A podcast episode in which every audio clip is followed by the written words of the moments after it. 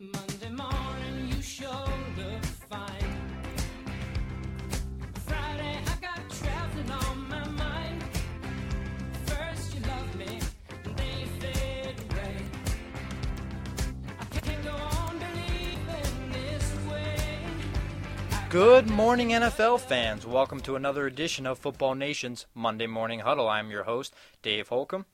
It's a podcast that comes out every Monday morning, although you may not be listening on Monday. We had a really exciting week four of the N F L uh, this this week.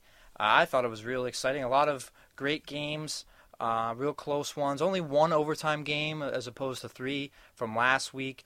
Couple teams on byes as we as we approach already the middle of the season. Seems like a little early to have byes, but two teams are on byes um, to rest up their players. But everybody else was in action, and we had some great games. And the first game we're going to start out with today is the game that just ended. We record our show Sunday nights. The Sunday night game was the New York Giants in Philadelphia taking on those Eagles. Both teams came into this game two and two. Obviously, longtime rivals, both in the N F C East. The Eagles edging out the Giants by a score of nineteen to seventeen. So I think for this discussion of this game, we'll, we'll go right to the end of the game in the fourth quarter. The first play, or maybe the last play we should go to, uh, the first play we should go to is the last play of the third quarter, uh, where it was a fourth and one, and the New York Giants had the ball around midfield. It looked like they they might try and jump or try to get the Eagles to jump off sides. They were in shotgun formation, however, and went ahead and ran a play and, and completed a pass. That was a big-time gain, uh, big play going into the fourth quarter. The Giants were in the red zone, um, and then the very first play of the quarter, Eli Manning tries to throw a fade pass to his tight end, Bennett, and uh, two defenders were there. It was really a poor decision by Manning. Ends up being an interception. Uh, that was the only turnover from either team uh, during the game, which was quite a surprise considering the Eagles' troubles taking care of the ball so far this season and uh, the, the pressure uh, both teams can put on the quarterback. Also, uh, there were very few sacks in this game. The Eagles were sacked twice, so the Giants were able to net two sacks on Michael Vick, but no sacks for the Eagles on Eli Manning. But as the fourth quarter went on, the the Eagles ended up taking a sixteen to ten lead with nine twenty-five remaining, uh, where Eli Manning and the Giants took the field. And for the first time all game, the Giants took the lead seventeen sixteen with a touchdown pass from Manning to Bear Pasco down the middle for a six-yard gain, wide open in the middle of the field uh, at around the five-yard line. So with six forty-five remaining in the game, the Giants had a one-point lead where the Eagles, all of a sudden, the Eagles were running the ball very, very effectively. LeSean McCoy on the day had twenty-three rushes, one hundred twenty-three yards, had a uh, run, went for thirty-four. And then a bunch of guys that really didn't know much about before this game had quite effective numbers. Stanley Havenly Uh, had two rushes for fifteen yards. Bryce Brown got in on the action with five yards on four carries. Michael Vick had forty-nine yards rushing. So overall, the Eagles had quite a day on the ground, totaling one hundred ninety-one yards rushing, which is quite a big deal, I would say, for Andy Reid, uh, his pass-heavy offense. Just goes to show you, I think the Eagles would be a lot more effective uh, with more balance. You, you hear me say this all the time on my show. Um, there, I know there's people out there that still disagree with me. Uh, I, Alex Reamer and I had a great discussion about it on uh, his show a couple weeks ago. His show is on Wednesdays. F N Today is his podcast. But um, it was very effective in this game for the Eagles to be able to run the ball. They ended up uh, going down there, and there was a questionable uh, play call. Inside the five-yard line, the Eagles ran uh, Michael Vick on a bootleg to the left, and he didn't end up making a throw. This was on third and goal uh, with about a minute fifty-six remaining in the game, and he just falls down at the nine yard around the nine yard line. Uh, The Giants call their last timeout, about a minute fifty left in the game. Plenty of time to drive down there, and, and he only needed a field goal um, because the Giant, the, the, excuse me, the Eagles were only up by two, making the making the field goal to make it nineteen to seventeen. And I, I think that was a very questionable play call from Andy Reid, just because you you got to know in that situation you should go for the end zone. Do, do you want to risk a turnover? No, you got three points in your pocket, but on the on the opposite side, you've seen Eli Manning do this to so many teams, drive down for that winning score. You don't want that to happen. You got to make it more difficult for him. You got to have to have him get a touchdown instead of that field goal. But Eli Manning only needed a field goal. David Wilson, the return man for the Giants, that backup running back rookie out of Boston College, had a great day returning kicks. He returns a kick uh, to the thirty-five-yard line uh, for to start the drive for the Giants. And that drive is funny because around the league, uh, we saw applause and standing ovations from fans celebrating the referees returning, the regular referees ending that lockout. It was something that I was really excited about. I was really happy about because of what had happened the prior three weeks. And a lot of fans, as we will talk about on this show, were very upset today with some of the officiating. Hey, it's tough officiating these games. For the most part, these guys today got them right, but um, it's always tough. So, but I bring this up because on the last drive, it got really interesting with penalties. Um, on a fourth fourth down play, the Giants went for it, obviously uh, having to get points with less than a minute to go, and uh, pa- pass interference is called to extend the drive. It was an incomplete pass, but the penalty uh, gave the Giants a first down. Then on the next third down play, the same thing occurred. It was a pass interference. Both calls I thought were correct. You could have argued maybe the second one was a little ticky-tacky, but the first one was definitely a pass interference. Uh, the, the second one was probably leaning towards a pass interference. And then a couple plays later, uh, the Giants were just about on the edge of field goal range. No timeouts, so you you kind of are don't want to run the ball maybe, but they were around the thirty-yard line. Maybe a couple Bradshaw runs gets them a little closer, make it about a forty-five-yard field goal. That's pretty comfortable. But um, they, they decided to keep passing. They actually went for a big pass down the sideline where Giants receiver uh, pushed off and completely mauled uh, Nanami Asamoah, where uh, an offensive pass interference was called, and the, the crowd got kind of uh, restless, thought it was going to be another uh, defensive pass interference, but uh, it ended up being offensive, and that pushed the Giants back to that thirty-five-yard line. Um, they ran one more play, was incomplete. It was third down with no timeouts, fifteen seconds left on the clock. The Giants had to kick that field goal because if they complete a pass in inbounds, they can't spike it because it would been would have been fourth down. It was fourth, it was third and long, so they couldn't even really pick up a first down. Um, but the problem was the it, the attempt was going to be a fifty-four-yard field goal because of losing that those yards on that uh, penalty. So Tynes comes in, kicks it wide left, but sure enough, Andy Reid had called a timeout to try and ice him, so he gets another shot, which I just can't believe that coaches still try this uh, tactic. It just seems to backfire all the time. Um, and then the, the, the second kick looked like it was going to be good. It was just a couple yards short. It was dead center, but fell just short. And sure enough, that offensive pass interference down the field really cost the Giants tonight. Uh, it cost them uh, a W. And, you know, uh, I think for the referees, this um, it was it's great to have the regulars back, but um, there's a couple games that I even watched today, just the, uh, from what I saw, where the referees definitely had an effect in the game, and that was definitely tonight at, on that last drive. This, this was a huge game um, for the N F C East and the N F C in general. The Eagles now are three and one. Uh, they uh, are winning sloppily, to be honest. Uh, they they really haven't looked good. Um, all their wins, well, two of their wins are by one point. This one was two points. um, and they, you know, got pretty much completely killed by Arizona. But but Arizona's not a bad team really to get killed by this year. Arizona's been really impressive. So I, I still don't really know where the Eagles, to be honest, where the Eagles are, but I think they're going to get better as the season goes. They always do under Andy Reid. So this is a team that I think is going to win that N F C East. Um, at least it looks like it as of right now. The New York Giants, they look good. They played real tough. Um, they played well.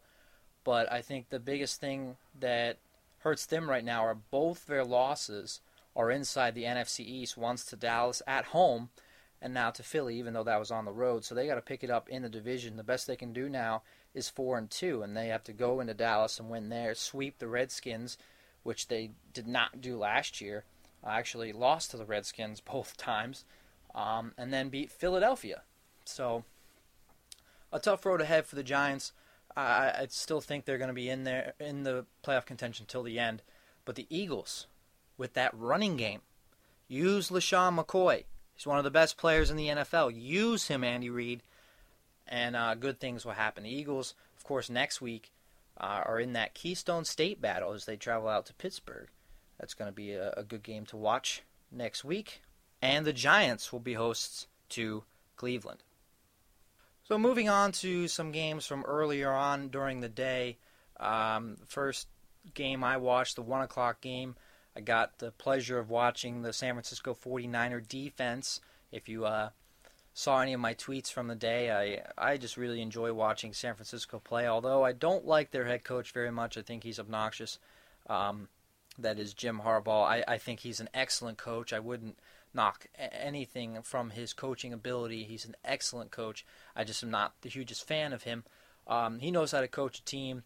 And I love the way San Francisco plays. They they play smash mouth, old school type of way, uh, a flashback to the nineteen eighties or even the seventies, and it's just so difficult to beat them. We know we, we saw Minnesota beat them uh, in the Metrodome last week. You knew that San Francisco, even though they're on the road, even though they're on the East Coast, all that stuff from, coming from out west, even though they actually didn't go back home, they went from Minnesota to New Jersey to play this game. Um, you knew that San Francisco was going to come out and be angry in this game. Sure enough, they did. They gave a smackdown to the Jets, thirty-four nothing. You know, not much really to say about the forty-niners other than they just took care of business. Uh, that defense forced four turnovers. Um, they're just such ball hawks out there. Uh, two, uh, excuse me, one interception um, on a screen pass that really shouldn't have happened. Mark Sanchez, bad decision, but, you know, it, the defense just made a great play as well. Uh, and the the forty-niners found another offensive weapon in Colin Kaepernick out of uh, the, the quarterback option. He looked like Tim Tebow. To be honest, this is the stuff that you come to expect from Tim Tebow. We were getting from the other side, the forty-niners, in Kaepernick. He was all over the place, making nice pitches. And the Jets really couldn't handle him, which is surprising as the Jets defense gets to practice against Tebow in that option.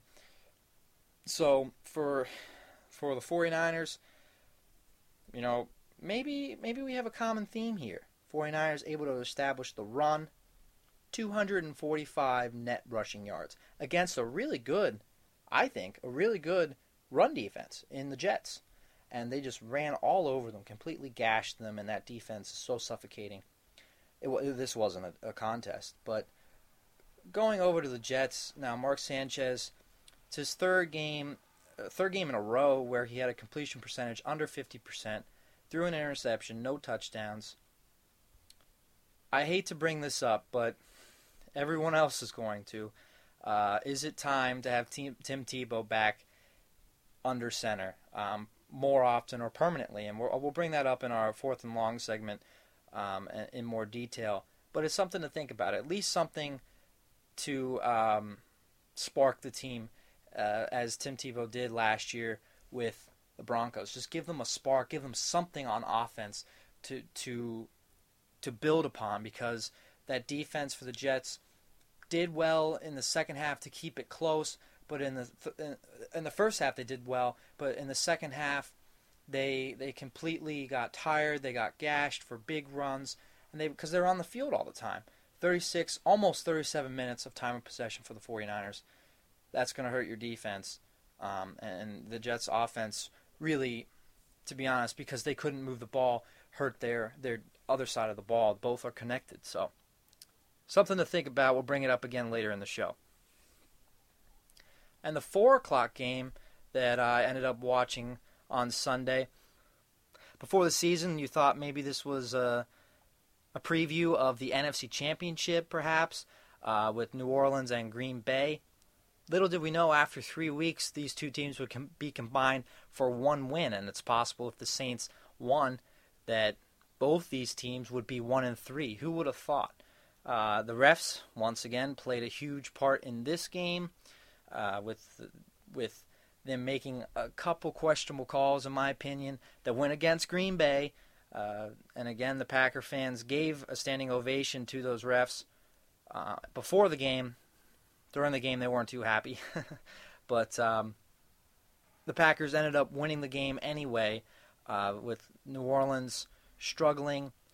Um, once again, they looked better in this game. The, the, the offense clicked, especially in the second half. They looked a lot better. Um, the, there was a the, the play I'm specifically referencing late in the fourth quarter. Darren Sproles appeared to fumble the ball on a kickoff return.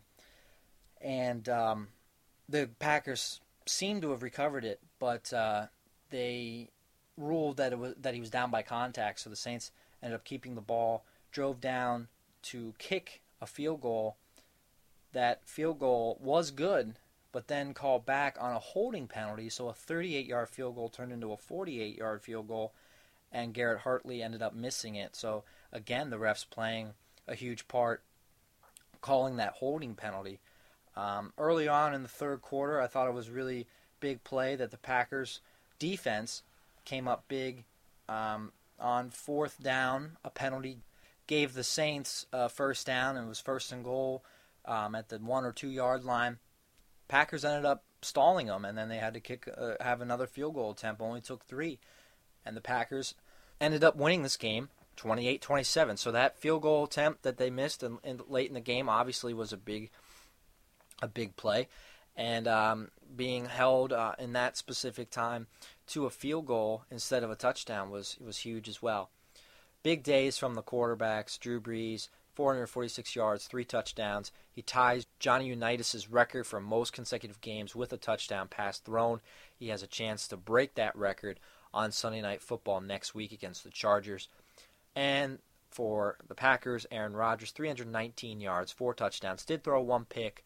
But um, he was able to get Green Bay uh, to back into the win column, bounce back from that horrible call last week that we ended up not being able to talk about on this show. We never get to talk about Monday Night Football because uh, our show is on Monday. But um, as everybody knows out there, that was just a horrible call. And got to give credit to Mike McCarthy. Keeps his players focused on the problem at hand. Uh, hopefully, for Green Bay's sake, they don't miss the playoffs by one game. I think that would be a horrible uh, injustice to them. But, you know, it happened. Get over it. Move on. That's what the Packers got to think. It's tough, but that's what you got to do. Uh, and, you know what, to be honest, the Saints got to do that too with the bounty thing. The Saints uh, haven't had much luck doing that. Uh, the Packers have much better, uh, much doing a much better job of keeping the focus on the season and the games up ahead. Packers now are two and two, back to five hundred. New Orleans falling to oh and four. We'll be talking about them also in our fourth and long segment. So those were the highlights from the games that I ended up watching on Sunday. We're going to take a quick break and then come back with a lot more great news. Hey, hey, Mama said the way you move gonna make you sweat, gonna make you groove.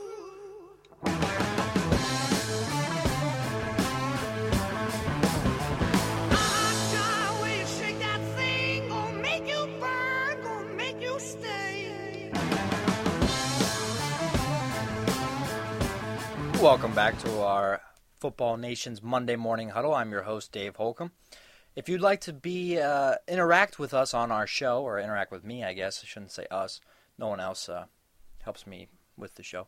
But um, If you'd like to, you know, give shout out uh, to me or leave me a comment, you can always leave it on uh, the the article on Football Nation. But um, I'd love to get an email from you at d m h o l c o m b zero six at gmail dot com. You can tweet at me as well at d m h o l c o m b. And you can also get more Football Nation news and the articles that I write on Facebook at Dave's Football News. Real quickly, we're going to do a little recap of the Thursday night game. Uh, uh, matchup between A F C North foes.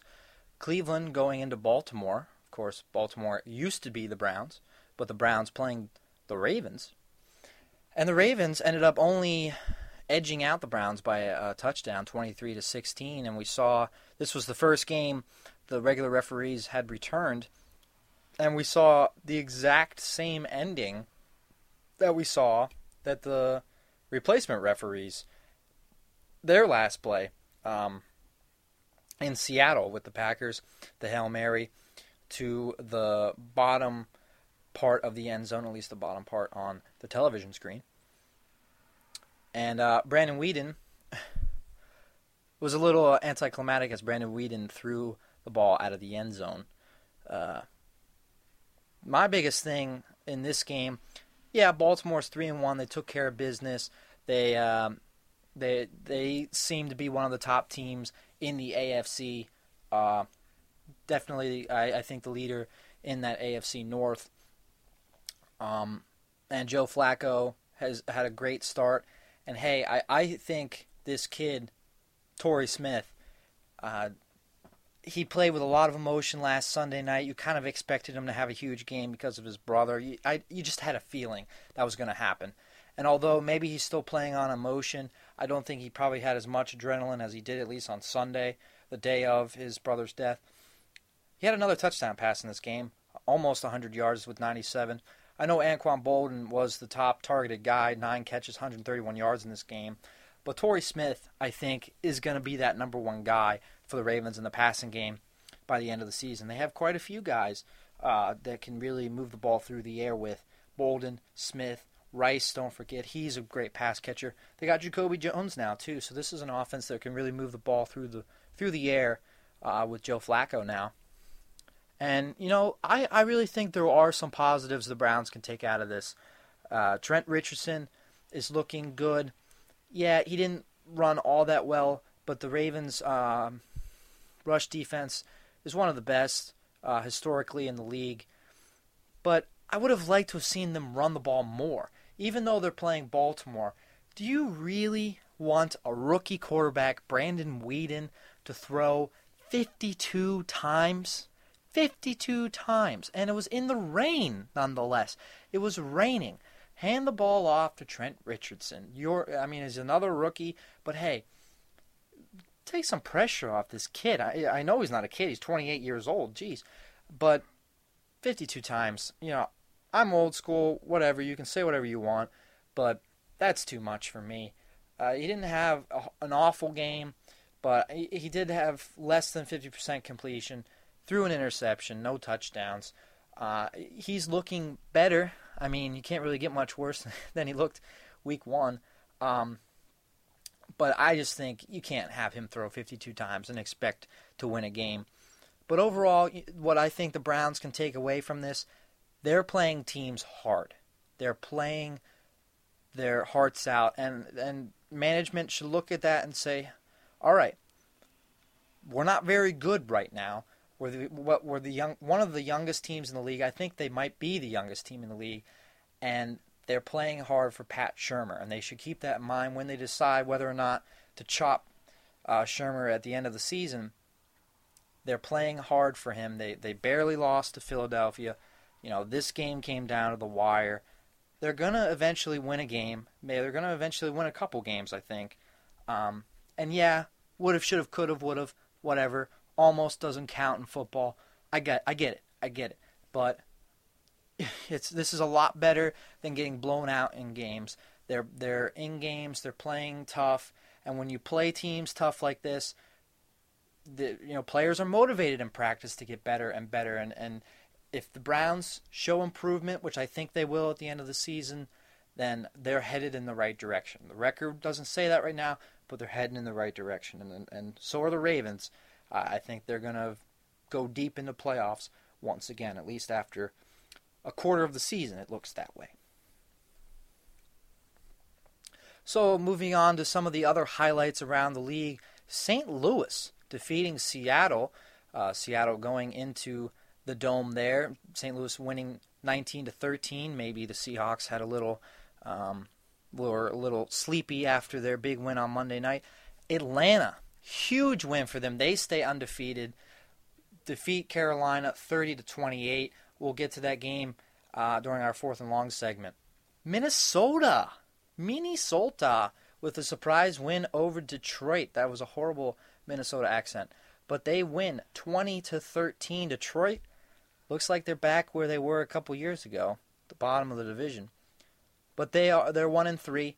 But hey, I I think they're they can still make some noise. But Minnesota right now on top of the N F C North at three and one. San Diego also three and one. They defeat Kansas City thirty-seven to twenty. This was a game that a lot of experts thought Kansas City would bounce back with at home. Big comeback win last week. Philip Rivers had none of that. San Diego on top of the A F C West. Houston remains undefeated. First time in franchise history, they're four and oh. They defeat Tennessee thirty-eight fourteen, although Chris Johnson broke out of his shell and rushed for one hundred yards. Much of that was in garbage time. And uh, Tennessee not looking so good so far this year. New England was trailing at one point twenty-one to seven, but ends up winning fifty-two to twenty-eight. In Buffalo. They really went off in the second half. Two rushers for New England were over one hundred yards. That's a rarity. But the Patriots have a blowout win over Buffalo. Cincinnati moves to three and one, defeats Jacksonville twenty-seven to ten. Denver and Peyton Manning have a huge game at home, thirty-seven to six over Oakland. And Arizona also remember, re- remains undefeated, defeating Miami in overtime twenty-four twenty-one. Brian Hartline had a huge game receiving from Ryan Tannehill and the Dolphins, but ultimately it was Kevin Cobb pulling out the victory in overtime. Washington and Tampa Bay had a game go down to the wire. R G three, first game-winning drive of his career. They kicked the field goal with seconds remaining to win that game. Of course, the biggest news in sports was not football-related at all. The Pittsburgh Pirates had a lead going into the bo- top of the ninth inning. Joel Hanaran, the hammer, was on the mound, and he blew a three two lead, giving up two runs to the Reds, and Cincinnati defeats Pittsburgh four to three. Why is this significant? The Pittsburgh Pirates have clinched their twentieth straight losing season, a North American sports record. Yes, that's right, twenty straight losing seasons. What a, a season that was so promising. At one point, sixteen games above five hundred. The best the Pirates can now do would be to finish eighty and eighty-two, and that is if they win the next three games, the last three remaining in the season. Uh, they've come a long way, but once again, the Pirates will not have a winning season, and they will not finish five hundred. We're going to take a quick break, and then we'll come back with the fourth and long segment.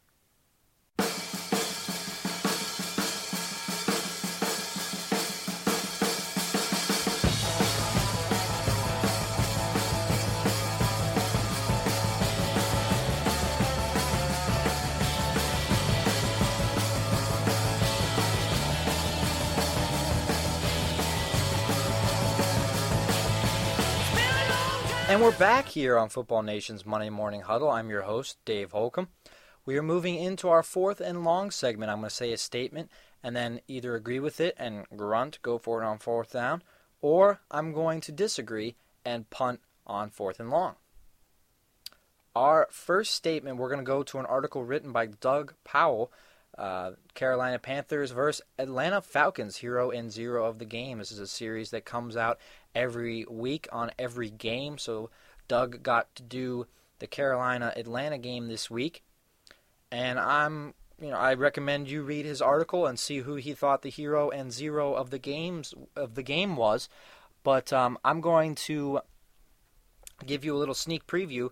His zero was not Cam Newton. But I'm going to stir a little controversy and with my first statement say Cam Newton was the zero of the game with his fumble inside of two minutes and did not let Carolina get a first down. Now, if you missed the, the play, on a third and one, Carolina was rushing Cam up the middle. He ended up reaching for the first down, but fumbled the ball before he passed the line. Carolina recovered, but did not recover for the first down, and they were, had to punt. Atlanta drove down for the game-winning field goal to win thirty to twenty-eight. So was Cam, or should Cam, be considered the zero of the game? No. I am punting. Uh, it's my own controversial statement that I don't agree with. That's funny. But um, but no, I, I we saw Newton um, mad at himself on the sideline, but ultimately, you know, a play, a game doesn't come down to one play. It's a real shame for Carolina that uh, it, it looked like they were going to get that first down and wrap up the game, um, but to no avail. And you know, Matty Ice and the Falcons drive down there for that game-winning score. And uh, I think it really says a lot about the Falcons, even though they were home, um, that they were able to pull this one out because of that play and, and then able to come overcome some um, adversity because the, the Panthers really played well today. This I did not watch this game, but the Panthers appeared to really play very well, uh, and, and Atlanta beat Carolina. Um, it's a tough loss, tough, tough loss for Carolina, who's now one and three, but Atlanta well on their way in the N F C South at four and oh now. Our next two statements are going to come from the New York Jets, our favorite team to talk to uh, or talk about. Everybody loves talking about the Jets. And that first one is going to be the obvious one. Should Tim Tebow see more action under center? I'm going to agree and grunt. You know, the statement doesn't say should he start at quarterback. I don't think he should. I think he should see more time under center and see where it goes. Mark Sanchez isn't getting it done. And um, I think as Jets personnel, Rex Ryan, whoever, they got to say, why did we bring in this guy? You know, why did we trade for him? For him to sit on the bench? For him to be a blocker or a decoy? No. He is supposed to compete for that job if Sanchez falters, or he's got to provide for this football team. This football team, it's two and two. It's not panic time. Yeah, they got beat real bad. So what? It's they're two and two. They still have a chance to make the playoffs. Obviously, the Patriots are two and two. They haven't played the Patriots um, at all yet. They've won both their division games, which is huge. So this, th- there's no time to panic for the Jets. I, I think Tim Te- worked worked Tim Tebow in more. Get more options going. Uh, let Tebow throw a little bit. They, he threw one pass, completed it for a first down, and fooled everybody. And that tight end who caught it fumbled. Um, but that's not Tebow's fault. That's not, um, you know, then they went away from him and didn't really bring him back.